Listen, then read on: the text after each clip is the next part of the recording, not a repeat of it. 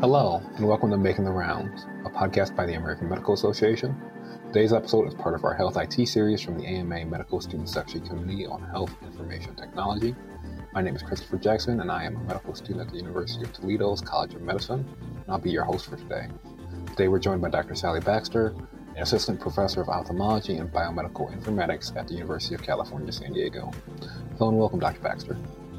Thank you so much for the introduction, Chris, and thanks for inviting me to be here. I'm so happy to be here speaking with you. Oh, it's great to have you on. Um, so, just to get us started, for people who don't know who you are and aren't familiar with your work, how are you involved in health IT and what are you currently working on? Sure. So, um, like you said, my name is Sally Baxter. Uh, I'm a physician scientist, which means that I do uh, clinical care of patients um, and my area is comprehensive ophthalmology, but also um, research and operational work in biomedical and clinical informatics. So I, I kind of took a little bit of an atypical uh, pathway. And after I finished my clinical residency training in ophthalmology, I went on to do a postdoctoral fellowship in biomedical informatics funded by the National Library of Medicine.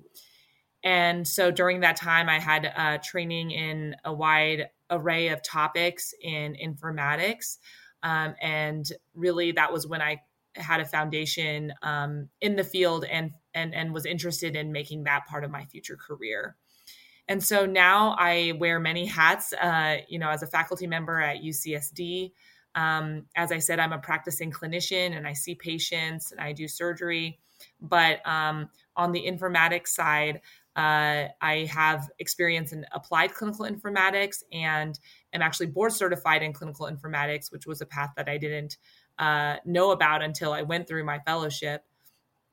But as part of that, I work with our um, informatics medical directors at UCSD on various projects related to our electronic health record system and our uh, uh clinical information systems in general.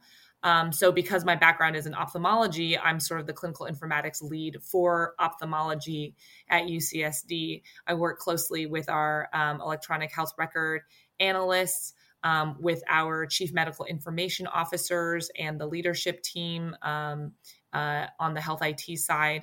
And we've done a wide range of sort of implementing um, uh, and going live on electronic health records from previously paper charts um, and then looking at uh, new systems, for example, for reviewing ophthalmology images, um, and looking at ways of leveraging all the data uh, that are produced in the uh, sort of course of routine clinical care and being able to use that um, for quality improvement projects as well as for research projects. Uh, and then a large part of my time is uh, is involved in, in doing research around health IT, in particular looking at um, you know different aspects of clinical workflows as it relates to health IT and the impacts on uh, physician burnout um, and other outcomes. Okay, thank you very much. Um, you did mention that um, you did quite a bit of work about um, the transition from paper records to EHRs um, in your clinic. Um, and you did quite a few research papers on that. What would you say were the most important things to come out of those papers? And if I were a private practice physician trying to make this shift now, what would you say I should focus on? Yeah, so you know, I think um, that in terms of the transition from paper charts to EHRs, um, there were a lot of lessons learned. Um, certainly, there's both advantages and disadvantages to using EHRs for clinical documentation. The advantage, right, is having um, a, a, digital record that can be shared across time and space for different um, doctors and now patients to be able to to view um, and track the course of their care. I think that's been hugely powerful. Um, the ability to have digital data that can be used for AI and predictive analytics, um, and you know to be able to apply that data, whether that's for population health mom- monitoring, um, to be able to integrate sort of real time clinical decision support based on uh, that data. Those are all really powerful things. Um, but you know, in working with uh, physicians as they make that transition, um, we have to realize that it is a difficult process to undergo change, and that especially in fields like ophthalmology, where we're doing a lot of drawings, um, that EHRs are not always well designed for that purpose, and that it just takes more time uh, to document in EHRs. Uh, and so that's been well documented um, across all of medicine and also specifically in ophthalmology that the time required to use this, these systems um, is greater than what was required on paper. But that being said, I think that the advantages still far outweigh the disadvantages, and that um, we are really, you know, entering a new era of medicine um, especially with AI and big data, and that electronic health records are a big part of enabling that. Um, for somebody who is looking at the transition now, I would say they're probably, uh, you know, few and far between now that EHRs have been uh, widely adopted. Uh, but I, I, I, would say, you know, it's it's good to get um, engaged early on uh, with your IT vendor trying to be clear about your needs as a physician and what your workflows look like and how that might be best served by the EHR system you're working it with. And that's been a key learning point for me is that um, workflows are really uh, key and that sometimes, you know, it's not necessarily the mode of documentation um, itself, but rather uh, the interplay between that documentation system as well as you know the physician and any support staff and the order of doing things even the space like where you have things set up in your clinic um, all of those other elements are really important for efficiency as well. And so um, one of my it collaborators um, used this analogy which i really liked which was you know you're learning to dance and you dance when you go from uh, paper to ehrs um, but not only you know it, it, you have kind of maybe the same dance partners right? Your technicians your mas your nurses um, your residents and fellows uh, but you're all learning new steps and you're all learning it at the same time you know if, if no one is sort of expert at it and been using it a long time. And so everyone's learning together and, and just be patient with that process and that it takes time. And i think um, you know in clinical informatics we do a lot of uh, training around change management and how to manage expectations, um, try to keep keep you know lines of communication open, and uh, and that's an important process in terms of uh, making a big transition like paper to EHR, um, and just understanding that it's going to take time to get used to a new system and a new way of doing things. Um, and I will note, you said that there aren't many physicians left, but uh, my dad's physician is still using paper charts. Um, so. Yeah, I mean, even you know at a, at a um, uh, UCSD, we're a you know tertiary sort of academic medical center, and our ophthalmology department was uh, using paper charts up until very recently as well. So um, yeah, you're right. I think there are people who are still using paper. I I think ultimately um, that over the next couple of years we'll probably see a complete transition to electronic health records. Um, you know, with the various federal regulations around sharing information with patients and just with all the new digital health tools that are out there that leverage these data i think that you know that transition will be complete in in the near uh, future. While we're on the topic of ehrs um, one of the things that ehrs are always brought up in is the topic of burnout. Mm-hmm. um, the ehr is one of our favorite things to complain about um, but what do we need to change about EHRs to help deal with physician burnout, nurse burnout, all of the medical practitioner burnout that's only worsened over the past couple years?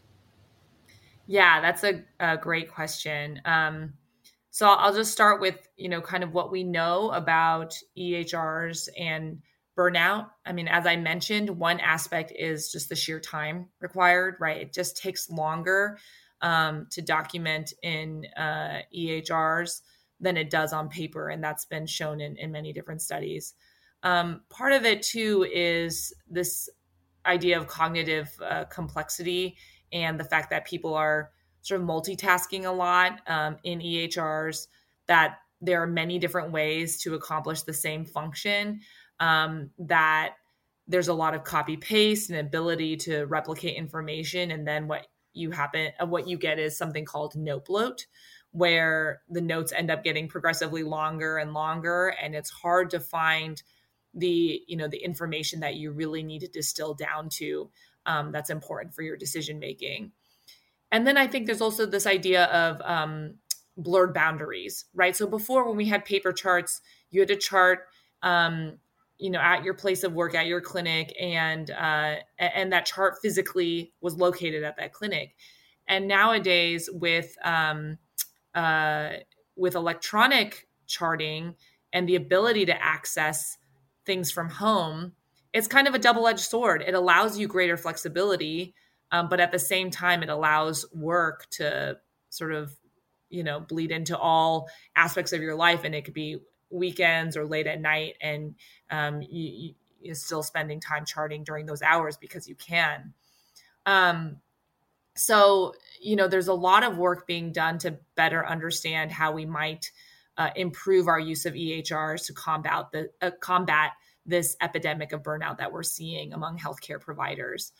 I think some of the things that um, seem very promising to me are again, maybe not changes in EHR systems themselves, but this idea of um, team based care, um, care coordination, having, uh, you know, your support staff being able to prep orders or um, uh, help with some documentation um, or, you know, really allowing each person to fully contribute um, uh, and, and, having, you know, a lot of practices I've used uh, advanced practice providers and like nurse practitioners or physician assistants to help out as well. And so this idea of team-based care, I think, is a very powerful one.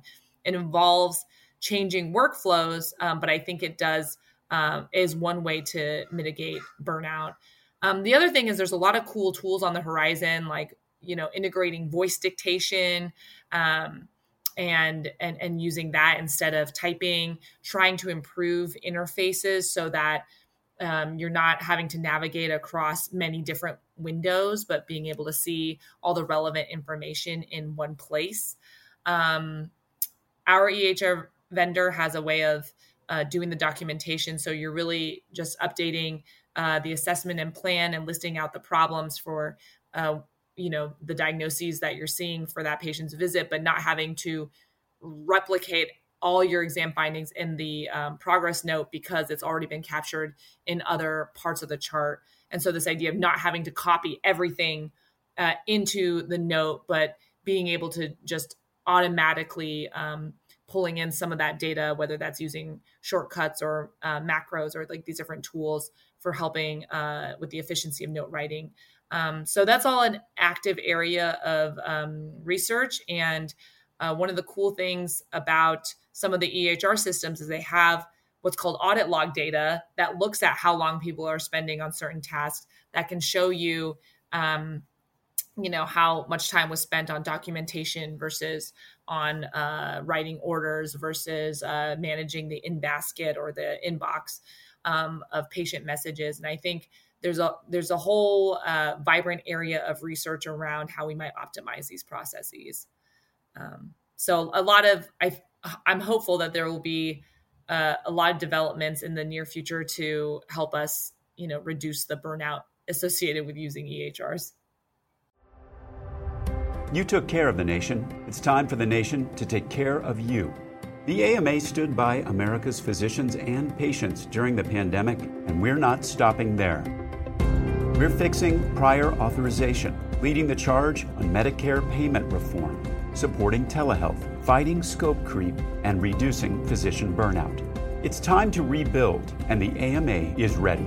To learn more about the AMA Recovery Plan for America's Physicians, go to ama-assn.org slash time to rebuild. So the question that we've all had on our mind for the past two, I don't know how long it's been. How has COVID impacted your work? yeah, so um, obviously covid has had far reaching effects into um, you know all all segments of society and so many different aspects of our lives. Um, you know from the standpoint of a as a practicing clinician we certainly saw our visit volume um, go down. And then uh, now it's it's really just a lot of pent up demand and we're trying to keep up pace with all the patients who want to be seen. But at the same time, I think COVID really opened up um, uh, some opportunities around telemedicine, which was not widely adopted um, prior to the pandemic and really saw an explosion in adoption during the pandemic, in part out of necessity um, from the various uh, lockdown restrictions, um, and and I think some of that change will be here to stay. Um, you know, in in ophthalmology, we've uh, found ways to do telemedicine visits, both you know in terms of synchronous video visits as well as asynchronous sort of store and forward type you know imaging um, interpretation. And one of the things that I worked on um, during the pandemic was uh, setting up a program to screen for diabetic retinopathy uh, using cameras at primary care clinics so that patients with diabetes could get their eyes screened while they're at the primary care doctor instead of having to make a separate trip um, to the ophthalmologist. And this increased our screening capacity by quite a bit. Um, I would say the other thing about COVID that has really influenced my work is just the fact that it highlighted um, so many health disparities uh, that you know predated the pandemic, but maybe didn't receive quite as much attention and and and really was highlighted um, during the COVID pandemic. And I've been very lucky to work with uh, the NIH All of Us Research Program, which is a, a nationwide uh, research study with a specific emphasis on enrolling patients or enrolling individuals or participants from traditionally underrepresented um, uh, groups. And that's been a great opportunity to uh, better examine health disparities and understand ways that we might be able to improve um, and, and do better for people of all backgrounds. Um, so for me personally, that's been another thing that's come out of COVID um, and has really influenced a lot of the the research that I have pursued um, in the interim. From a health IT perspective, our um, university has done a lot around COVID. Um, you know, directly, whether that's setting up mass vaccination clinics, um, setting up our entire sort of vaccination and booster infrastructure, testing infrastructure uh, all of that is so dependent on health IT infrastructure um, and doing uh, you know various builds to make it easy to you know set up um, uh, testing and vaccination at a, a very large scale. Um, so I think you know for the medical students out there um, listening, you know that's one thing to keep in mind about how health IT really touches um, so so much and really underlies so much of what we do in a health system. Um, and so it's a really neat opportunity to make a difference on uh, health outcomes and COVID just being one example. But that was a very clear example of where health IT was critical um, for us to be able to uh, help address the challenges of the pandemic. Um, that's great. And I did want to just highlight the work that you do with the underrepresented minorities. You and I are both a part of those groups, and it's really something that I feel like we're both passionate about. Um, on the whole, how do you see ophthalmologists integrating these new changes into their practices that have been brought on by the pandemic? Um, and what do you think can make the field more receptive to these changes moving forward? Yeah, so for ophthalmology um, specifically, I would say that um, there, there is definitely uh, an interest in uh, further expanding telemedicine. Um, and like I said, there's there's different forms that that takes. Like including synchronous video visits, but also some of this idea of remote patient monitoring and people being able to do monitoring at home. Um, and I think there's a lot of interest in that in in the um, ophthalmology community, um, and it still remains to be seen, you know, how much of it sticks in the sort of post-pandemic era. Um, and concerning the other thing I talked about in terms of health disparities, I think the ophthalmology community has really embraced that. Um, the American Academy of Ophthalmology, which is our national uh, specialty society, has a series of books called the Basic Science and Clinical Series that is sort of the de facto curriculum that every you know ophthalmology a resident um, and physician who's going up for recertification has to study and read and, and know inside and out in order to become board certified in ophthalmology. And this year, they added um, an entire section on social determinants of health and health disparities. And there's a lot of work at the national level um, to understand, uh, you know, how we can um, better study health disparities and better tackle health disparities. And one aspect of that was you know how do we leverage data? How do we look at you know ehrs and um, and other uh, data sources to help us um, with this very important problem? And also you know what are some of the digital health technologies um, and you know other approaches that we could use to help uh, mitigate these disparities. So certainly something at like the national level um, that is of interest and, and has really uh, gained a lot of steam after covid. Uh, and so i'm really excited to, to see that. And it's also something where i think health it will have a a big um, role in whether whether that's you know helping to uh, uh, analyze and and uh, obtain the data for understanding the problem, and then also in uh, informing the potential solutions.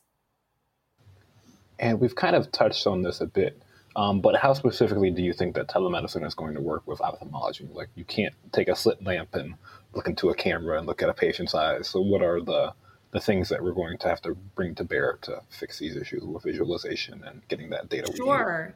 Yeah. So I, I think um, technology is going to play a huge part uh, in that. Um, you know, there are, uh, well, there, there are some subspecialties of ophthalmology where you can get a lot of information without uh, a slit lamp exam. And some examples where that's done really well is in, uh, you know, oculoplastics as well as neuro ophthalmology um, our pediatric ophthalmology and strabismus colleagues have found ways to do parts of the strabismus exam uh, over you know over video over zoom and there are mobile apps that you can do um, that actually measure uh, people's eye movements uh, and format them you know beautifully and and more you know you can get this photo montage that uh, looks even better than sometimes what we've done in clinic before so um, so certainly there's some specialties where they can do a lot uh, over just video.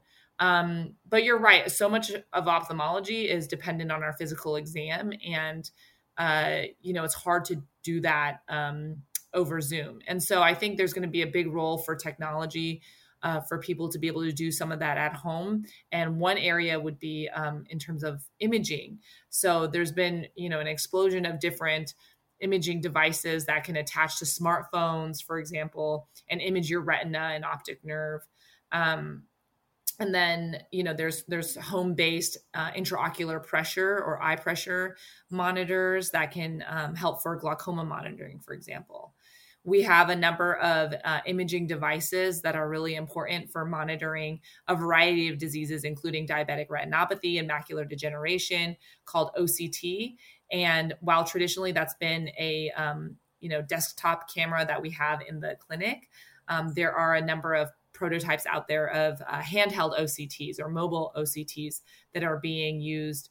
Um, uh, you know that could theoretically be used at home or in sort of satellite clinics to improve uh, access to care. So there's a lot of exciting developments. I think um, technology is going to be a big part of that to acquire the data that we need to help manage our patients. Uh, and then certainly from the informatics side, you know, we have to think about how we are going to uh, integrate that data in all those devices with our electronic health records, our um, PACS, which is you know picture archiving and communication systems, which is how we uh, review images, um, and sort of all of our clinical information systems that are currently in practice. So that integration piece is going to be really important. Uh, and I did just want to highlight, I did not know about the uh, the strabismus thing. If you've seen someone actually do a, a child ophthalmology exam, it's hard to do that in person, let alone um, yeah. over the camera with a two year old trying to keep their attention. yeah, it's, there's um, it's called the Nine Gaze app, and it has you know a um, either a light or some kind of target for the person to look at, and they have them follow the target and get their eyes in different gazes, and then it makes a beautiful um, photo montage that uh, shows the person's uh, eye movements. So I thought that was a pretty uh, pretty neat thing. Uh, yeah, I've been in clinic trying to do that, and that is not an easy job to get done. Yeah. As a future physician, how do you see the future of health IT in 10 to 15 years when I'm practicing, you know, full fledged ophthalmologist or radiologist or whatever it is I become? Yeah. So I think right now it it's such an exciting time uh, to be in medical school and learning about um, not only clinical medicine, um, but also, you know, health IT and all of these different technologies. Um, you know, when I was in medical school, I didn't even know the term informatics, I think, until like I don't know, maybe a month before I graduated, I took an elective, um, but it just wasn't at the forefront of our um, curriculum back then. And there's so much um, promise and potential uh, for uh, really revolutionizing the way that we um, deliver healthcare and um, in terms of our ability to impact patient outcomes through uh, health IT, through digital health, through AI. Um, and, you know, is there a lot of hype? Yeah, sure, there's a lot of hype, but I think there's also a lot of uh, real um, uh, improvement to, you know, how we're doing um, healthcare as a because of health IT and because of um, the technology infrastructure that we have available now. And so, as a medical student, being able to learn that um, and understand that at an early stage really um, puts you in a great position to then try to lead um, the field in the future you know so i, I think um, in many ways informatics and understanding information technology is going to be i think a core part of being a physician um, 15 20 years down the road if not already. So um, so certainly you know i think as um, uh, if you're a medical student or a resident or fellow this is a great time to um, learn about health IT, to get to know, uh, you know, some of the IT teams at your medical school, um, at your institution, and you know maybe look into projects and and how you can can help. There's so many areas where health IT has made um, a difference and it always helps to have people who can sort of speak both languages right like understand the it side and understand the clinical needs um, and that'll really help I think really make a high impact change on the areas of greatest need. Um, so yeah, it's a very exciting time. I just say, you know, keep up your enthusiasm, keep up your interest, and um, and don't be afraid to learn new things. I mean, there's this field is changing so quickly um, that I think that's one of the the biggest challenges is just trying to keep abreast of everything. Um, but don't be intimidated by that. Like it, it is um, both a challenge and also a really exciting part of it. Finally, do you have any channels where people can connect with you and follow your work? Um, yeah, so I'm on uh, Twitter, uh, Sally Liu Baxter, S A L L Y L I U B A X T E R. Um, our lab website, which honestly I am ashamed to say I don't update as regularly as I should, um, is baxter.ucsd.edu. Um, but uh, you know, I think probably email is the easiest way to, to get into contact with me and i'm happy to answer any questions that any listeners out there might have so um, that's s as in sally the number one baxter b-a-x-t-e-r at health.ucsd.edu well everyone that's all for today thank you for listening and thank you for your time today dr baxter this has been making the rounds a podcast by the american medical association and subscribe to Making the Rounds and other great AMA podcasts wherever you listen to yours or visit ama-assn.org backslash podcast. Thank you for listening. Thanks so much.